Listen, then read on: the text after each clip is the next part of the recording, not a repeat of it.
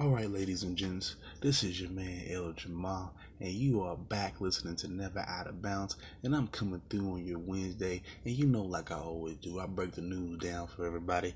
And let's get it started with the world on the street.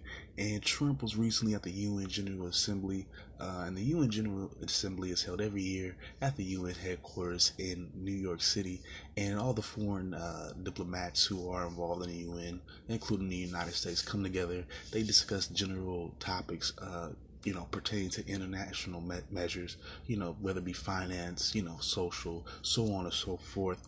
And uh, Trump was was scheduled to speak yesterday, and he definitely caused quite a stir. Now, in his speech, he highlighted uh, America first and pretty much ending globalism. And he also called out Iran and other people that America wasn't getting along with at, the, at this time, including uh, including China. And he also went in to kind of praise North Korea a little bit for, quote unquote, trying to uh, disarm their nuclear arsenal. We all know that's not really the case. But anyways, uh, one of the biggest quotes that he had, and this call, this, this quote here caused the biggest reaction in the crowd, but he said, "In less than two years, my administration has accomplished more than almost any administration in the history of our country." And, you know, as soon as he said it, all the world leaders there kind of looked at each other. You can kind of tell that they weren't feeling it, and they kind of laughed at him. Uh, you could hear some slight chuckling. I myself immediately thought back to, that's not true, because I immediately thought back to things like the Emancipation Proclamation, the New Deal. Uh, I also think about the ending of private privatized prisons under the Obama administration. Um, just just various other, oh, the Civil Rights Act under Kennedy, or actually Lyndon B. Johnson, excuse me. So I'm thinking about a lot of different stuff done in other different eras that are more pertinent than the two, than only the two percent tax cut that uh, you and I, the working class, get. That's pretty much one of the bigger things Trump has done. But other than, well, and I wouldn't even say significant as in terms of importance, but just something that he did.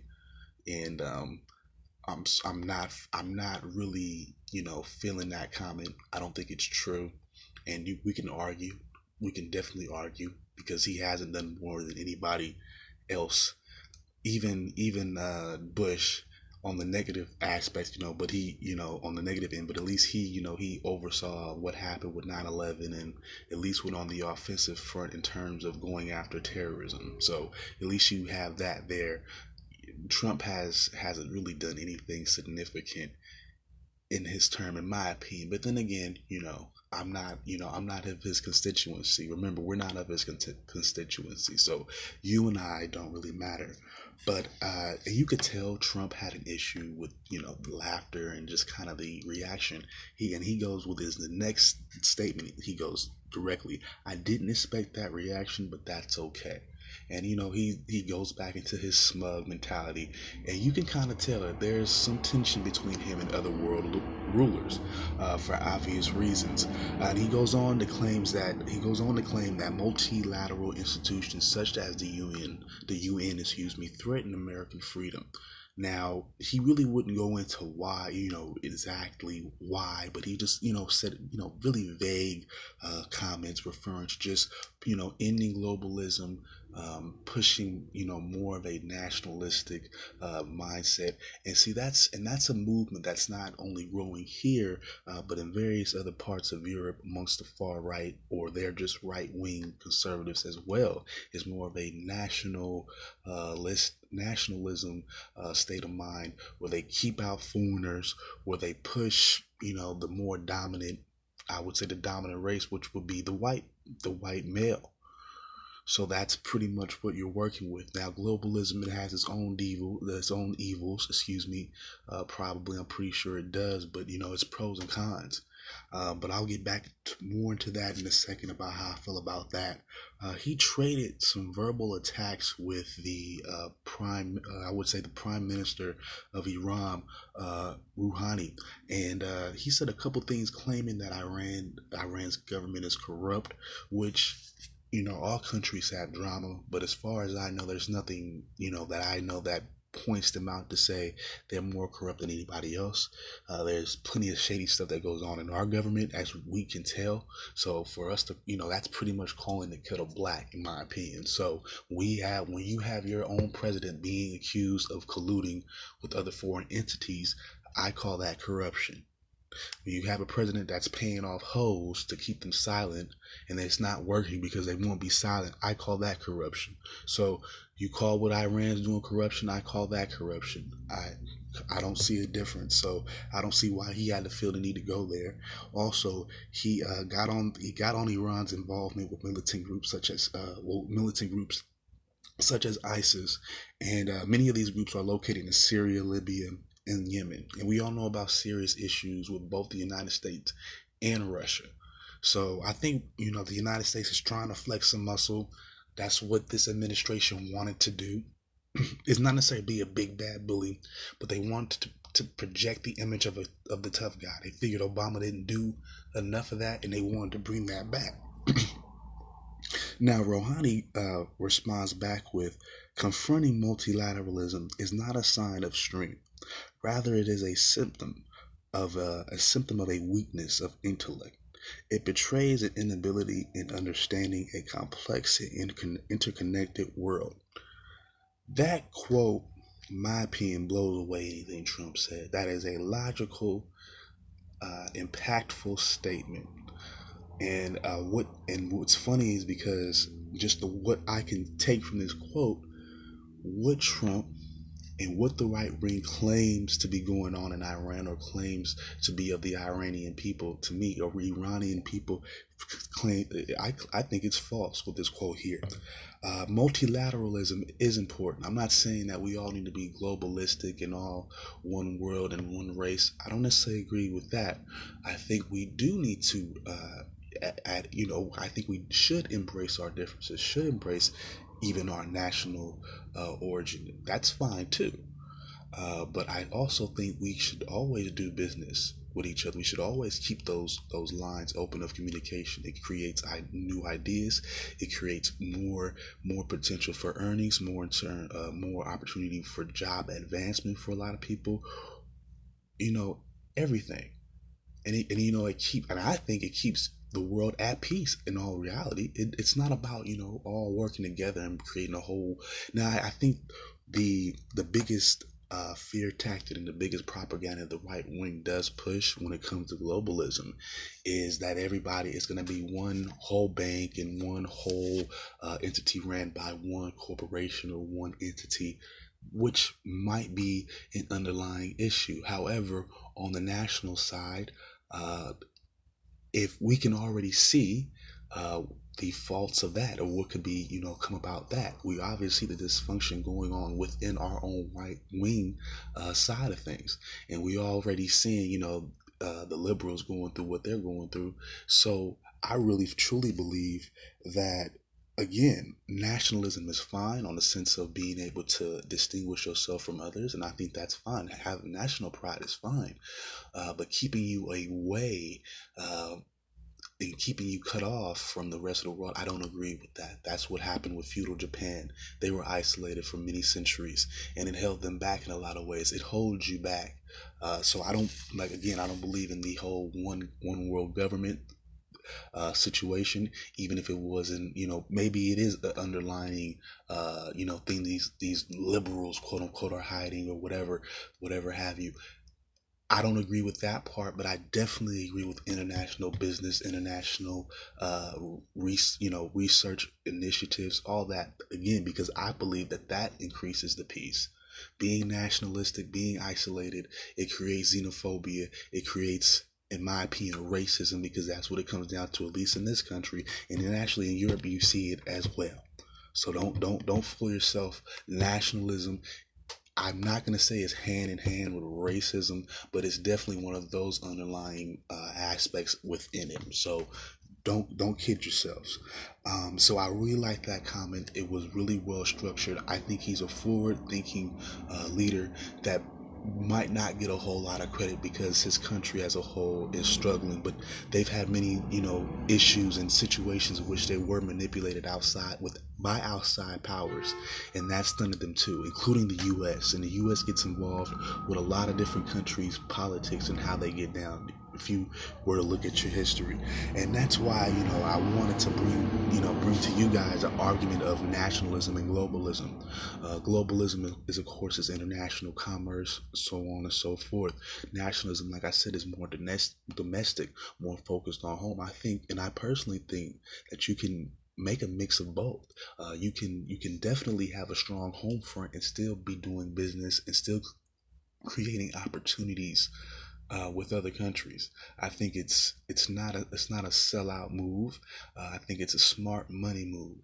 Uh, and they've been doing this, and the real merchants have been doing this for centuries, and that's why they've been able to develop their own classes by doing world business. So uh, for them to shut us down, for them to shut it down and keep it closed-minded means that they definitely, the powers that be, the one percent in this country, want to control everything. They want to control your access to any and everything that could empower you.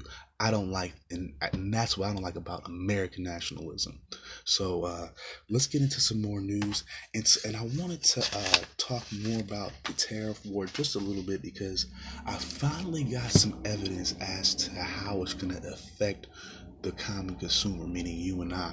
Now, Walmart has officially sent out a letter to the officer of the United States Trade Representative. In this letter, they said that the tariffs will bring higher prices to all their uh, in all their stores. And uh, here's a quote here. This round of tariffs could impact a significant number of consumer items that are not easily replaceable. Now, uh, these are common everyday items. Household items, uh, for example, high chairs, car seats, things that you, you know, the regular working class consumers would need to buy.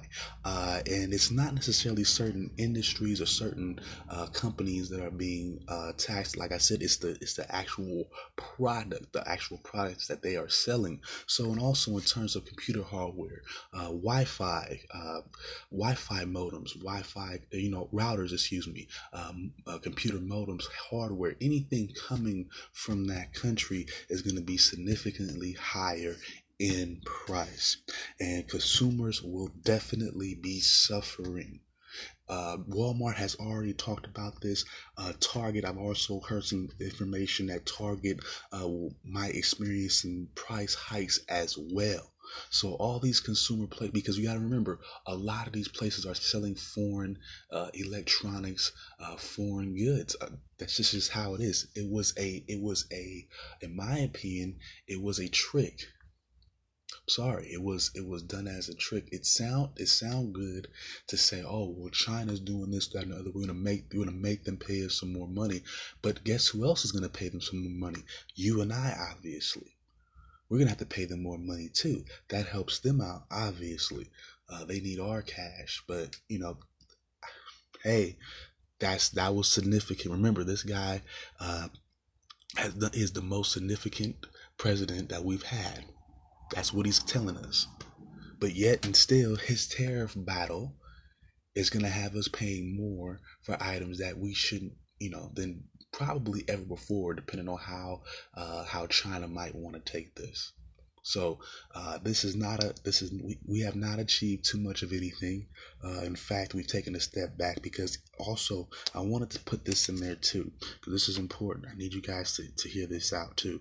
In the Carolinas, the repairs uh, for Hurricane Florence are basically being slowed down because of the expensive lumber prices due to the tariffs. So they can't even rebuild after, and and, and you know, you want to talk about gentrification, uh, you want to talk about, you know, displacing populations and just maltreatment of, you know, the lower classes and just the common folk.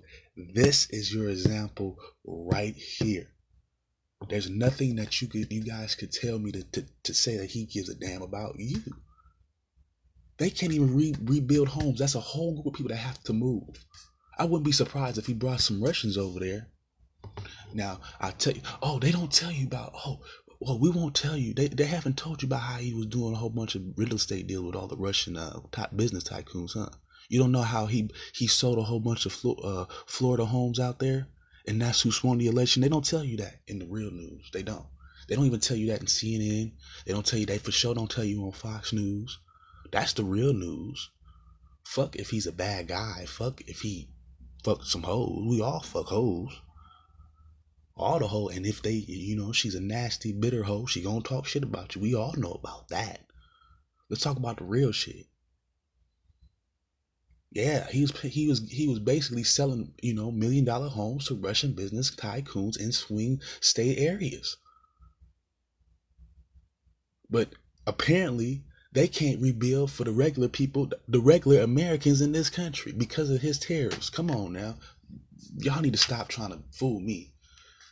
I'm not going to be a hate. My mom, one thing my grandma always taught me, and I call her my mom because she actually raised me. One thing she taught me was that hate is a strong word. So I'm never going to actually say I hate the man. I can't say that. It doesn't feel right with me. But I don't fuck with, I for sure don't fuck with the man's politics. And you got to be a fool to be anybody not in a corporate position. And I mean C E O, C F O, C O O. If you're not in one of them positions, it's class warfare. Okay? Open your eyes up. They don't even want you to rebuild your homes after the hurricane hit. Get the fuck out of here. Okay? Don't don't don't come to me telling me this is about America first when you can't even rebuild in the motherfucker. When you won't be able to afford hot car seats and go on the internet. Oh, but this is this is This is what we all about, America first. Come on. Well, people that look like me still getting shot in the street, so I don't feel included. That's our... And no, I don't need nobody to take no more knees for that. I want action. That's why I'm here to talk to you. We, I'm trying to... If, if it's not going to be me, then one of us going to have to. Like Tupac said, I might not change the world. I'm paraphrasing, of course, but I'm going to inspire somebody to do that. So, come on. Somebody, fuck this dude. Fuck these politics anyways. Uh, one last story. We're going to end this up on a, another somber note. Bill Cosby was sentenced to three to ten years for sexual assault. He is he is eighty-one years old. And this is the quote from the judge. I wanted to, you know, I wanted to highlight this so we can, so I, so you guys can know just kind of how the system views us. And, uh, and well, you know, and, and it's, I don't even think it's just us, meaning black men, but I think it's a sign of the time, especially with the Me Too movement.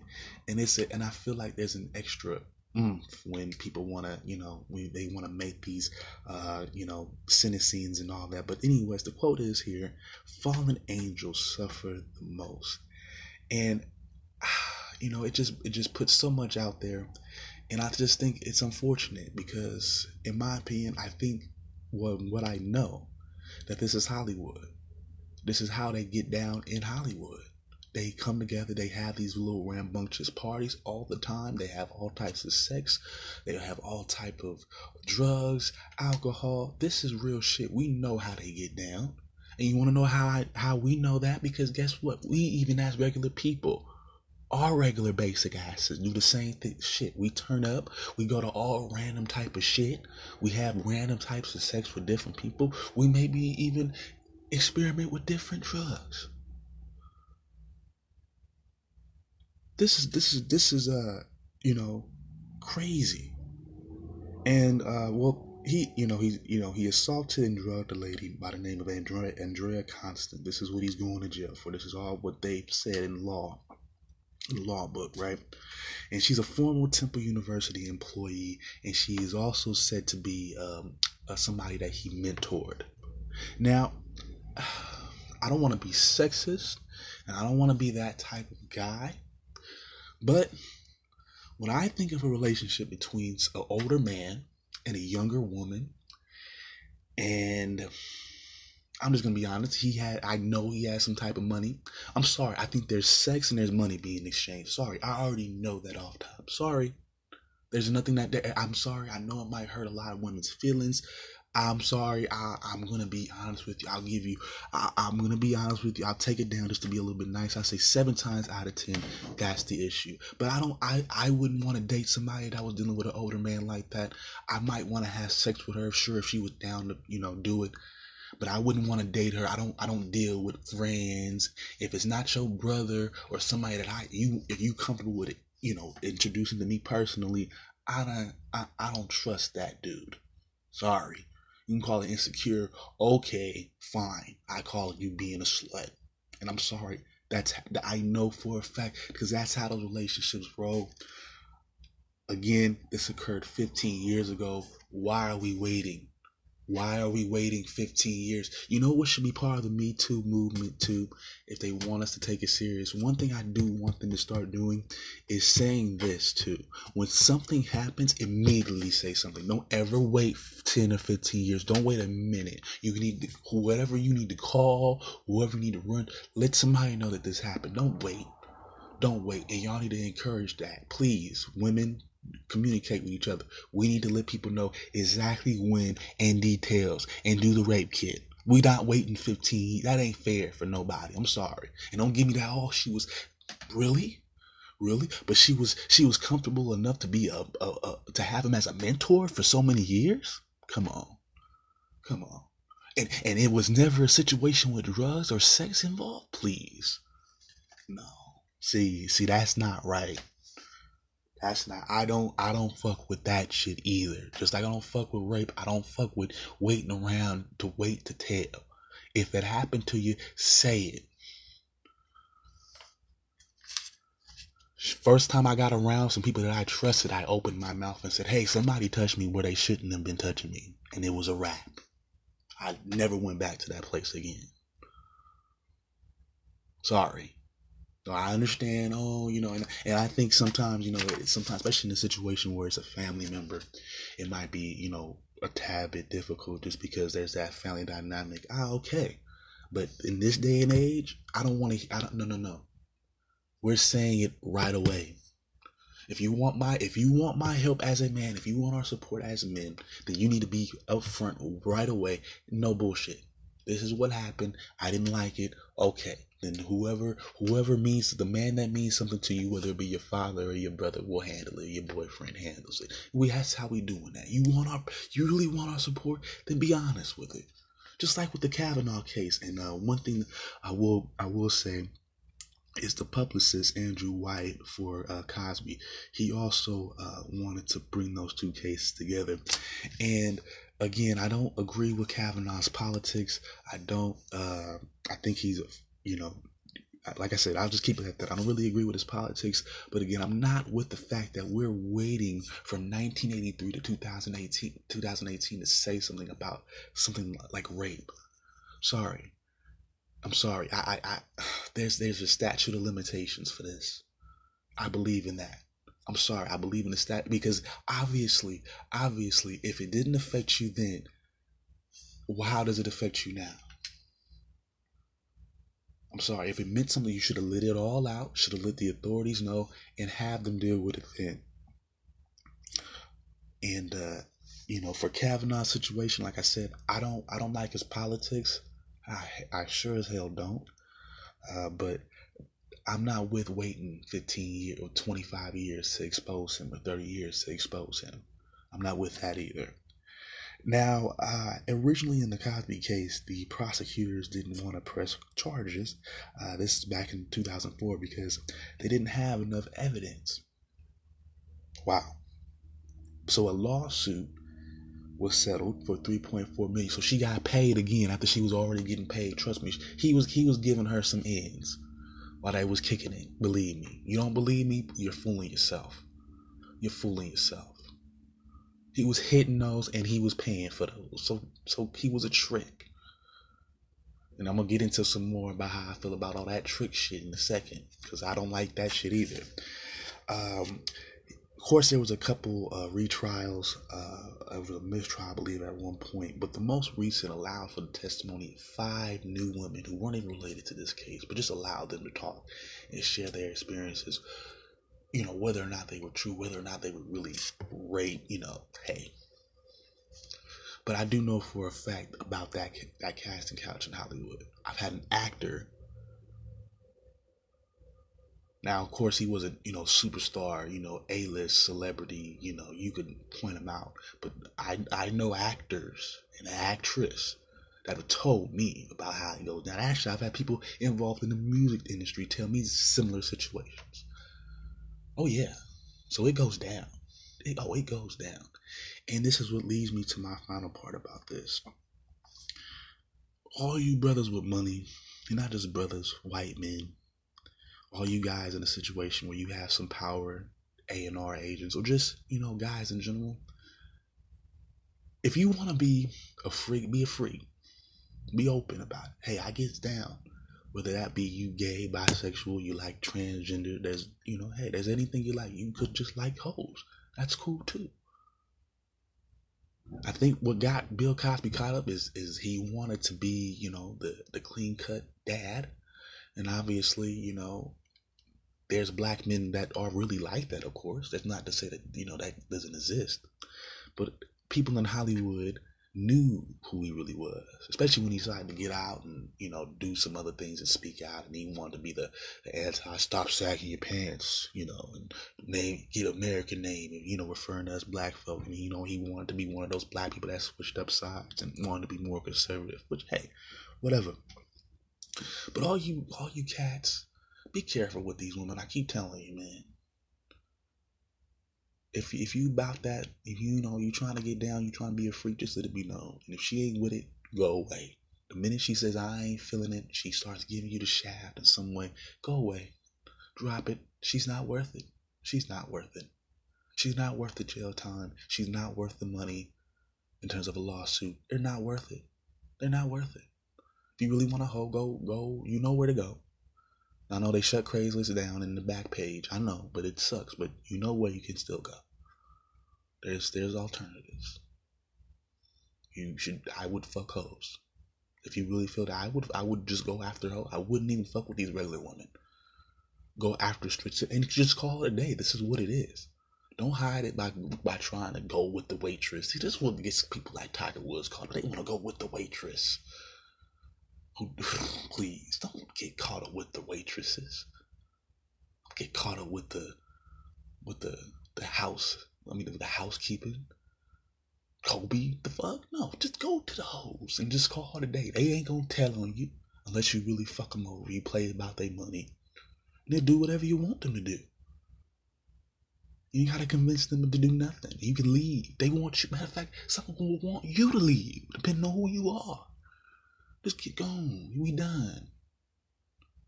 Don't get caught up with this stupid shit. Because that's what it seems like a lot of women want you to do. Don't fall for that trap. Alright, y'all. We're going to take our first break for the day. And when we come back, we're going to talk some N F L. Uh, we're going to talk some... Uh, well, I just got one big thing to talk about. And that's the State of the Union for my Raiders. I'm going to talk a little bit about them. Go in on them for a little bit. And uh, tell you how I feel about them finishing up this season. So, I'll be right back. Alright, so we back, and like I said, I got some award races for the M L B to talk about. Uh, we're going to talk about some more Cy Young candidates tonight, starting with the A L, and uh, let's start off with Edwin Diaz of the Seattle Mariners. He's currently pitching at a two oh two E R A. Uh, he has an one twenty to sixteen strikeout to walk ratio. He actually has one hundred twenty uh, strikeouts right now, and he has fifty-six saves. And before I get any further, he is a relieving pitcher, and he could be the first reliever to win since nineteen ninety-two. So uh, definitely, he's definitely in the mix. Uh, we also got Corey Kluber of the Cleveland Indians. He has a two point eight three E R A, so a little bit higher than Edwin, but again, he's a starter, so he's gonna get a, he's gonna see a significant more amount of time. Uh, he has he has a, a AL lowest the A L lowest amount of walks, uh, one point four walks per game. Uh, he also has a twenty and seven record, and he's a two-time winner of the Cy Young. Uh, he won in twenty fourteen and twenty seventeen. Although his uh, although his numbers this year aren't as high as they are uh, the other two years. So there's there's a chance that he doesn't do that well in terms of final voting. But uh, off to the N L, uh, we got Kyle Freeland from the Colorado Rockies. He has a two uh, two point eight four E R A. Uh, he has one hundred sixty-nine strikeouts. Uh, he has sixteen. Uh, he has a record of sixteen and seven, which is the fourth best in the N L, and uh, he's on the well. He is currently fighting with the Dodgers right now for uh, the top spot in the N L, which which would ensure uh, he gets a playoff spot. Although last night uh, he was able, the Rockies were able to secure up a win against the Phillies, uh, allowing them to get that second wild card spot. So uh, if they're able to get to the playoffs, look for that to definitely boost his profile. Um, we also got Aaron Nola of the Philadelphia Phillies. He has a sixteen and six record, a two point four five E R A, and his wins Uh, above, uh, so our replacement is nine point eight, which is the top, which is the best in the N L. And the wins above replacement is basically a player's value. Let's say if he goes down injured, uh, if you know, so if he's replaced, definitely if he's replaced, uh, what's that value?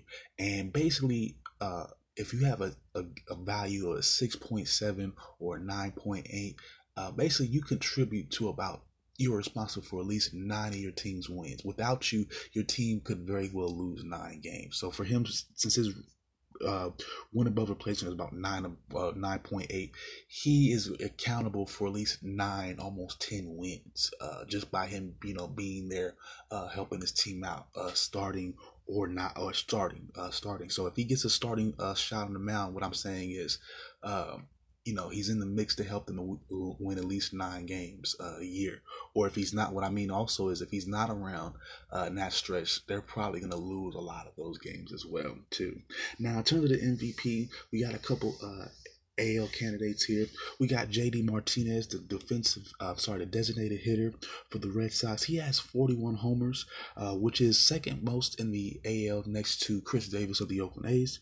He has the best average in the A L, though. He has a three twenty-eight, and he also has a one point oh two three offensive percentage, which means he's getting on base, he's getting runs, and he's also uh, hitting a lot of R B Is as well. So even when those home runs are not necessarily, a lot of them aren't necessarily even solo home runs. Runs. They're uh, two runs or even three run homers.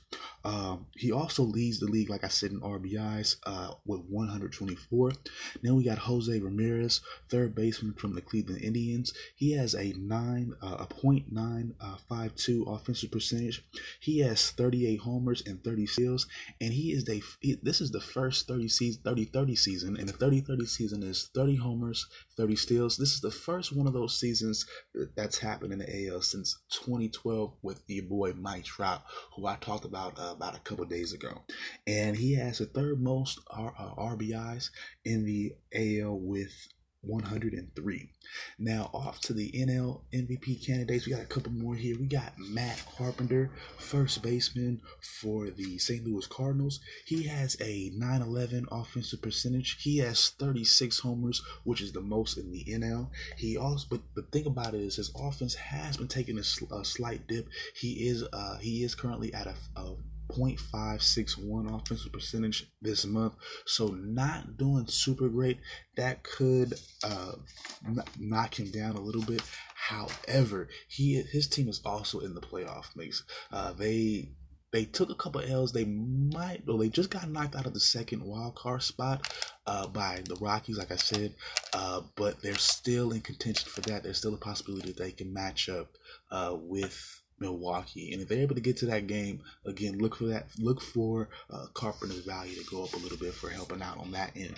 Now uh, we also got Javier Baez, an infielder for the uh, Cubs. He's a jack of all trades. He can play shortstop, uh, second base, and third base. Third base, uh, and he's currently he currently has one hundred ten R B Is, which is the most in the National League. He also has thirty-four homers and twenty-one steals, and he has a six point one uh, win. Win, uh, win above replacement average, which is third in the N L. Now, off to the rookies of the year, starting with the N L. Uh, we got Brian Anderson, third baseman for the Marlins. He has a two, uh, two seventy-two average, a three fifty-six on base percentage, which is pretty good. Uh, he which means he hits the ball for pretty decent average. He can also get on base as well. Uh, he's also had six hundred fifty-two plate appearances in one hundred fifty-two games, which means he's getting a lot of chance to get his offense out there, a chance to keep that average uh, decent high, about the two seventies. And you want to hit about a two set. If you want to be a, considered a decent hitter in the M L B, you want to be hitting about a two seventy or higher. Uh, also, the on-base percentage is pretty high, and that's where the plate appearances help out. So he's definitely getting a lot of, you know, chance. He's definitely getting a lot of pitches thrown his way, and he's learned a lot as the season goes along. Don't be surprised if he, uh, if his, his, his, if his hitting, excuse me, gets better within the next year.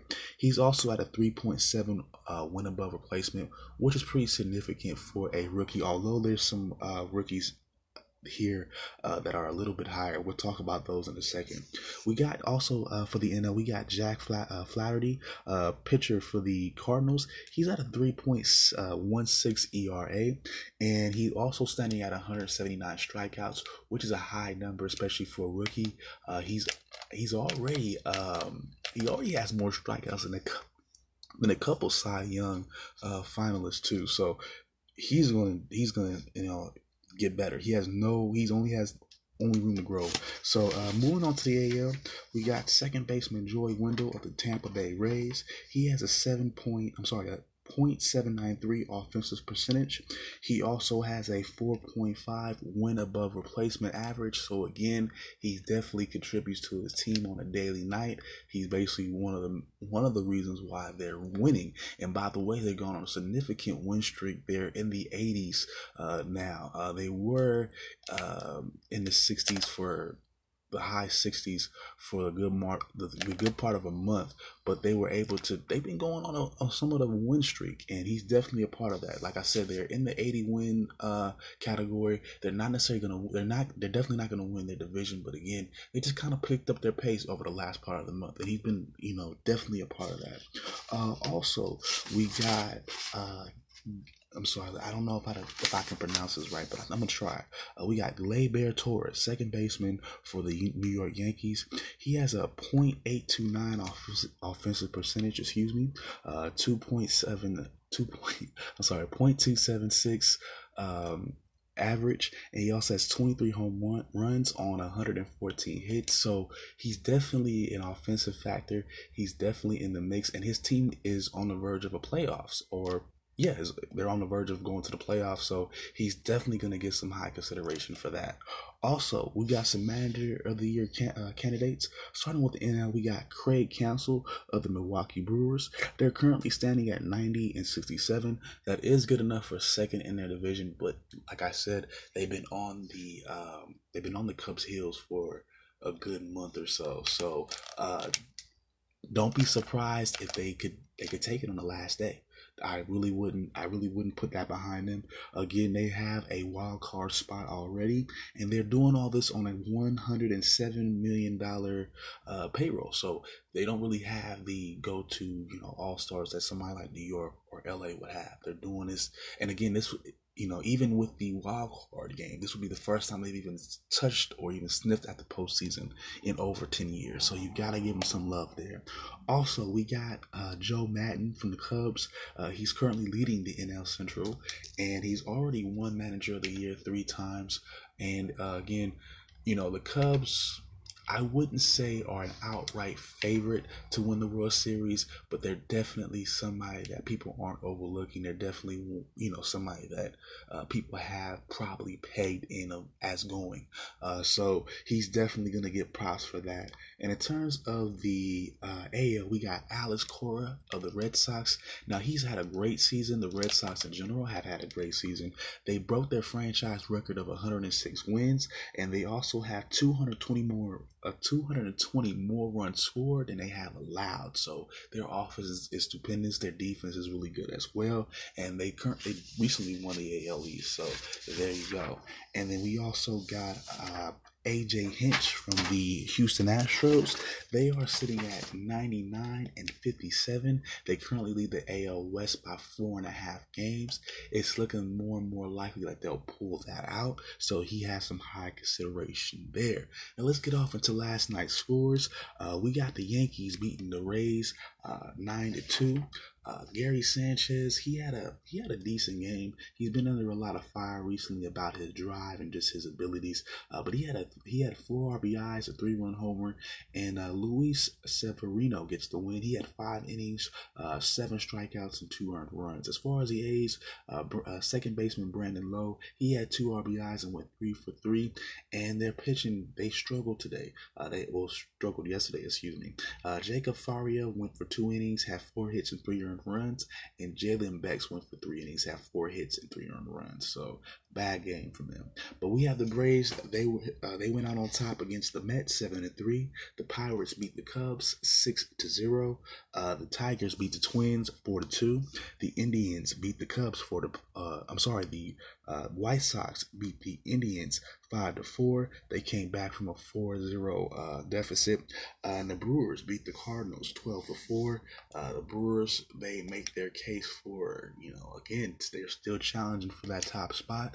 Uh, that would, if they got that top spot, that would ensure that they made it. Uh, but they're definitely holding on to that wild card spot. Uh, the Rockies beat the Phillies ten to three. Uh, the Rockies scored five runs in the third inning. Uh, Nolan Arenado, uh, the one of their well, one uh, M V P candidate, and uh, Gerardo Parra hit R B I singles, and then David Dahl uh, out of out of the left field hit a two-run home run.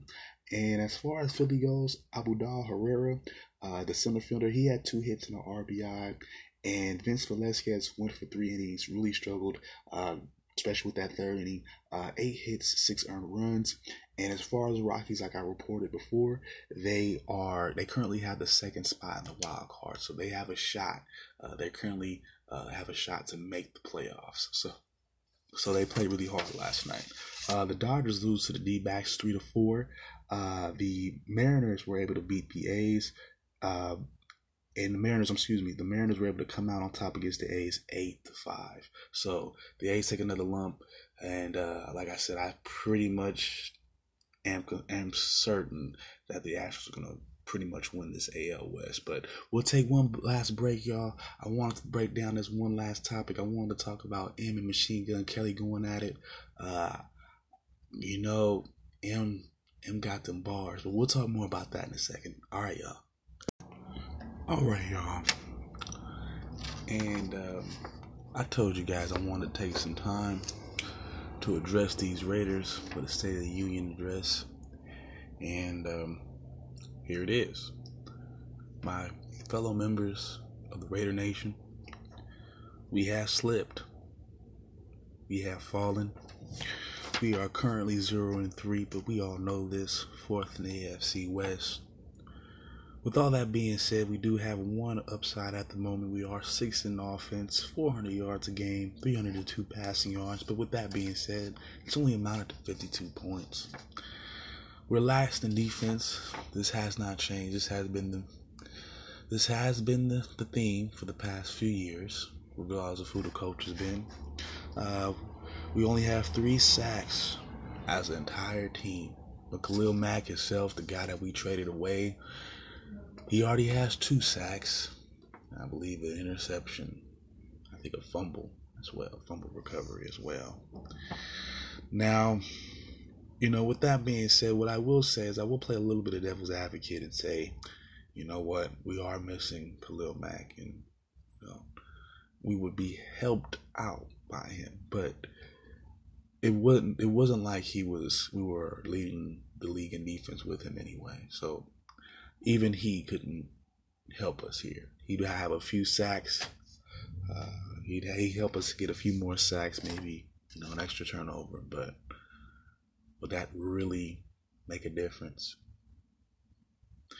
Would it make a difference when Derek Carr has regressed to the point of nine hundred thirty-six yards, two touchdowns, and five interceptions? Now, don't get me wrong, he's thrown for a lot of yards so far. He's uh, had some decent games in terms of numbers. But that touchdown to interception ratio, it's not going to work. It's not going to work. Now, another bright spot that I will talk about is Marshawn Lynch. Uh, he has one hundred seventy-three yards, three touchdowns. Uh, he is averaging three and a half yards per carry, which isn't a lot, but uh, of course he's wearing down. He's an older guy, but uh, I still think you know, he's he's working. He, you know, he's definitely helping. He's definitely putting us in position. Uh, my issue is the rest of our running backs. I thought Doug Martin would come over and, and help and help put some take some take some of the energy, or, or at least help, you know, rest uh, Marshawn's legs. But that hasn't really helped. That hasn't really happened. He's only rushed for about forty something yards, average about two something yards, two two points two yards to carry. That's not gonna work. Jalen Richard, nowhere to be found. It's so cold because two years ago we were two to three years ago we were a team that could have could have shocked should have shocked something. And more and more I see that uh, the day that Carr went out injured, that was an omen. I knew it. Somebody like Donald Penn, somebody who doesn't necessarily give up sacks like that, gave up that old, gave up that play. And he hasn't really been right since. He's been on and off and injured, and he hasn't necessarily been playing up to his potential even when he's been out there. And I think the biggest thing right now is Amari Cooper. thirteen catches, one hundred forty-two yards, no touchdowns. No touchdowns. First round pick. And we traded away Michael Crabtree because, what, he doesn't get along with the coach? Gruden, I love you, baby boy. I love you. You were the man back in two thousand two. This is twenty eighteen. Now, you do have some time on your hands. You have you have ten years to get this shit together. Now, I hope for your sake you do, because you, if not, you will be the biggest waste of money an organization has ever made. And I hate to say it, but you will be. But I think what you're going to do is you're going to take your time this year and say, well, fuck it. I'm here for the long haul anyways. There's nowhere I can really go unless I decide to go back to, you know, commentary. And if you loved commentary that much, you wouldn't have left it in the first place. Am I, am I right? So he's going to be in it for the long haul. And uh, which is why I think they should destroy and rebuild for Vegas. Uh, I would look for Uh, replacement for Marshawn Lynch, either through free agency, possibly the draft. Uh, I'd be looking for a lot of, you know, a lot of defensive. I, well, we have two first round picks, so maybe a defensive player, maybe a running back, uh, maybe all defensive if we really want to go there. Uh, I'm pretty sure there's going to be some good defensive talent on the free agent market. I get somebody with some experience. Uh, we de- definitely need help everywhere. We need help on the defensive line. We need help on the line uh, with the linebacker corps, and we definitely need help with our safeties and our secondary. Uh, so uh, this year, uh, my final prognosis is going to be five and eleven on the low end, uh, possibly four and twelve, and seventy nine on not seventy nine on the high end. Uh, they get a few wins. They're able to uh, get something going, but I, I don't see them getting a winning record this year. Uh, there's not enough production on their uh, front end running backs for it to be balanced. Uh, and Amari Cooper hasn't really shown me that he could be uh, the go-to guy. And it's a shame. And like I said, we need to re- destroy and rebuild for Vegas. Uh, you know, uh, that means, you know, starting from scratch, uh, getting a whole revamped team. That's fine. Uh, I think we definitely need to do that. And I feel, and uh, you got to remember, uh, you know, in terms of how I feel about this move to Vegas, you know, it kind of bums. It kind it it it's, it's kind of it kind of bums me out because they're not local. I won't be able to just drive to a game or get on BART if I don't feel like driving. Uh, but I was always a fan, and uh, well, at least since I really started liking football, I was a Broncos fan for a minute. But I really was intrigued by the Raiders. I was intrigued by the the, the staff, the players, just the history, the logo. Uh, just the hist- the Oakland history itself, because I it hadn't even occurred to me, at least, you know, three years into my fandom, that they even moved to L A. But you know, as a Raider fan, you have to know that coming into the game, this is a this is a team that has moved, and I was already under the assumption that it, you know, even as a fan, going back to two thousand two, two thousand five, back in middle school, high school, uh, was at least on my back of my mind that they would move one day. Uh, I wasn't expecting Las Vegas. I was expecting L A. And that was that, you know, L A would have been nothing for me. Uh, Vegas is still nothing for me. I mean, come on. They, the Vegas is just like a, a vacation spot for Bay Area cats. You know, this is nothing. I mean, if as long as they're doing good, uh, which John should be trying to really make sure that this is, you know, that happens, they should be fine. You know, every, I mean, it, you know, uh, there's, there's ebb and flow with every season. You know, not every season is going to be the greatest season. Of course, people want it more. Uh, but I understand that this is a process, that there is a process with this at the same time.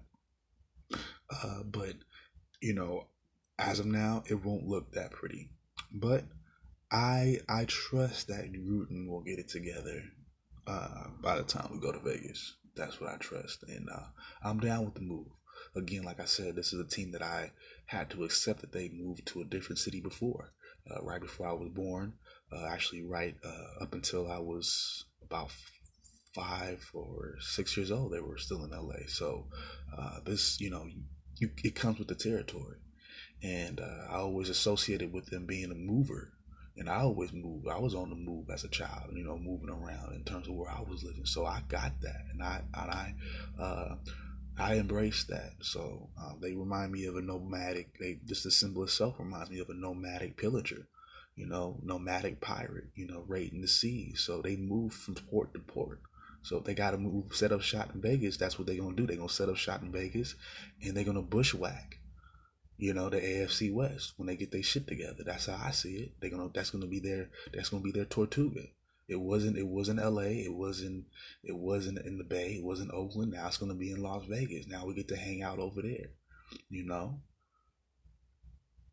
We're going to kick it Jack Sparrow, Jack Sparrow style in the desert. I don't give a damn. I love my team, you know, and I I love what they are about, and I love, you know, the history. I love watching them win, and I was there watching them when they lose. It ain't going to change. I mean, shit, the majority of games, to be honest with you, I watch on T V anyway, so what difference is it going to make? For me, anyway. Shit. Just a different scenery. I'm going to see a different stadium. We're going to see backdrops of the desert, desert. But imagine shootouts in the motherfucking desert for playoff spots. I, I think it's beautiful. It's the open West, the wild West. Vegas is an A F C West team. Come on. Not like we moved to like Portland or something. I wouldn't want us to move to Portland. Vegas is popping enough for me. Come on. And sports gambling is legal? Come on. You think the Vegas teams are going to take L's anytime soon? Please. Bring baseball and basketball. Bring the Clippers out to Vegas. Shit. Should I be a fan of them? Shit. You have a whole city of champions because sport, man, don't play. Anyways, we're going to take another break. And when I come back, I'm going to get into these, uh, these, uh, sorry, this M V P race and the Cy Young races for baseball. We also going to go over last night's scores as well. Oh, and we're also going to go over some more end of the season awards too for baseball. So when we come back, that's what we're talking about. All right, y'all. All right, ladies and gents, this is your man. I'm gonna wrap up the show for tonight, and as y'all and, and as you guys well know, uh, your man Machine Gun Kelly, aka M G K, uh, recently dissed the O G Eminem. Uh, this is, you know, some clapback to uh, Eminem's diss track on the new Kamikaze album. I will be uh, discussing that a little bit later on, uh, possibly this week. Uh, but for now, I just wanted to talk about the beef a little bit. And let's get into some backstory. Now, this beef goes back a few years. Uh, M G K was doing a radio uh, interview on Shea forty-five, which is Eminem's, uh, which is Eminem's radio station. And he said some comments referring to Haley, Eminem's daughter, that were a little bit derogatory, you know. And at the time, she was underage. So that set Eminem off. Uh, but he didn't say anything right away, apparently. Uh, he waited, and uh, he, well, waited till this album, the Kamikaze album, to say something. And he also, you know, dissed a few other guys. Now, M G K uh, took that. Of course, he took that to heart, and he responded with his Rap Devil, which, you know, is a play on words to, you know, Eminem's claim to be a rap god. And I thought the track itself was decent. Uh, he got at, you know, he, he made his point. Uh, to Eminem, he, you know, stated his grievances. He felt like he's been blackballed. He's felt like he's definitely been mistreated. Uh, with that being said, you know, I kind of see where he's coming from, but at the same time, you don't talk about the man's daughter like that. And as far as M goes, you know, I would have, you know, I see where M G K is, you know, he makes sense. You know, he's like, you know, you could have said something about this years ago. You could have got at me a while ago, you know, you know, stop playing, basically. And, uh, and it's crazy because, you know, don't get me wrong. I thought, I thought the track itself was banging. I liked the beat. I even liked the auto tune on the chorus. You know, he talked about his whack ass tracksuits and shit like that. I, or at least, you know, M G K talked about Eminem's whack ass tracksuits and shit like that. But, uh, you know, I, you know, it was, it was, it was cool. But uh, Eminem brought it back down to level. Uh, he definitely, you know, proved to be the better M C. He's like, yeah, you might dress better, but, you know, I rap better. So that's all that pretty much matters to me. And, you know, Eminem stated his point. And with that being said, you know, I, I like I like both bars from both rappers. I definitely think that uh, your boy Eminem got the got the best of the two. And one big thing that I kind of I found similarities with him. Uh, with this battle and the uh, battle between L L Cool J and Cannabis, this is at a time where, you know, you know, similar to the Cannabis uh, L L Cool J beef, you know, this was a time where, you know, Eminem was, you know, supposedly, you know, fell off or he wasn't as good. And it took something like a M G K and it took him still being hungry about those comments that he made about his daughter for him to want to, you know, get some fire under, up under him. And I think it's good. I think, you know, every now and again you need that. And I think that's, you know, the same thing with L L when he was uh, beefing with Cannabis. Don't get me wrong. Second Round Knockout is, you know, a great diss track, one of the best of all time. But don't sleep on, you know, Ripper Strikes Back, you know. And, you know, the O G. You know, they always, you know, they got the last word and they're going to they're going to state their claim. And I pretty much think that, you know, Eminem handled business. And that's not to take away anything from Machine Gun Kelly. Uh, but, you know, Eminem is also right. He hasn't, he, you know, M G K hasn't accomplished as much. He's not the accomplished M C that, you know, he wants to trash Eminem for kind of being. He wants to be cynic about it. But in all reality, he has accomplished way more than Machine Gun Kelly. But, you know, Machine Gun Kelly is still young. He has time. He sent, he, you know, in the song that I heard, you know, It was, I heard, I still heard hunger. I heard somebody that wanted some respect, and albeit, you know, he probably went the best, well, went about the worst way to do it, but I get it. You know, he wanted to um, be taken seriously in the rap game, and uh, he was going to go after Eminem to do it, and he felt like he was being uh, blackballed, which I kind of don't agree with.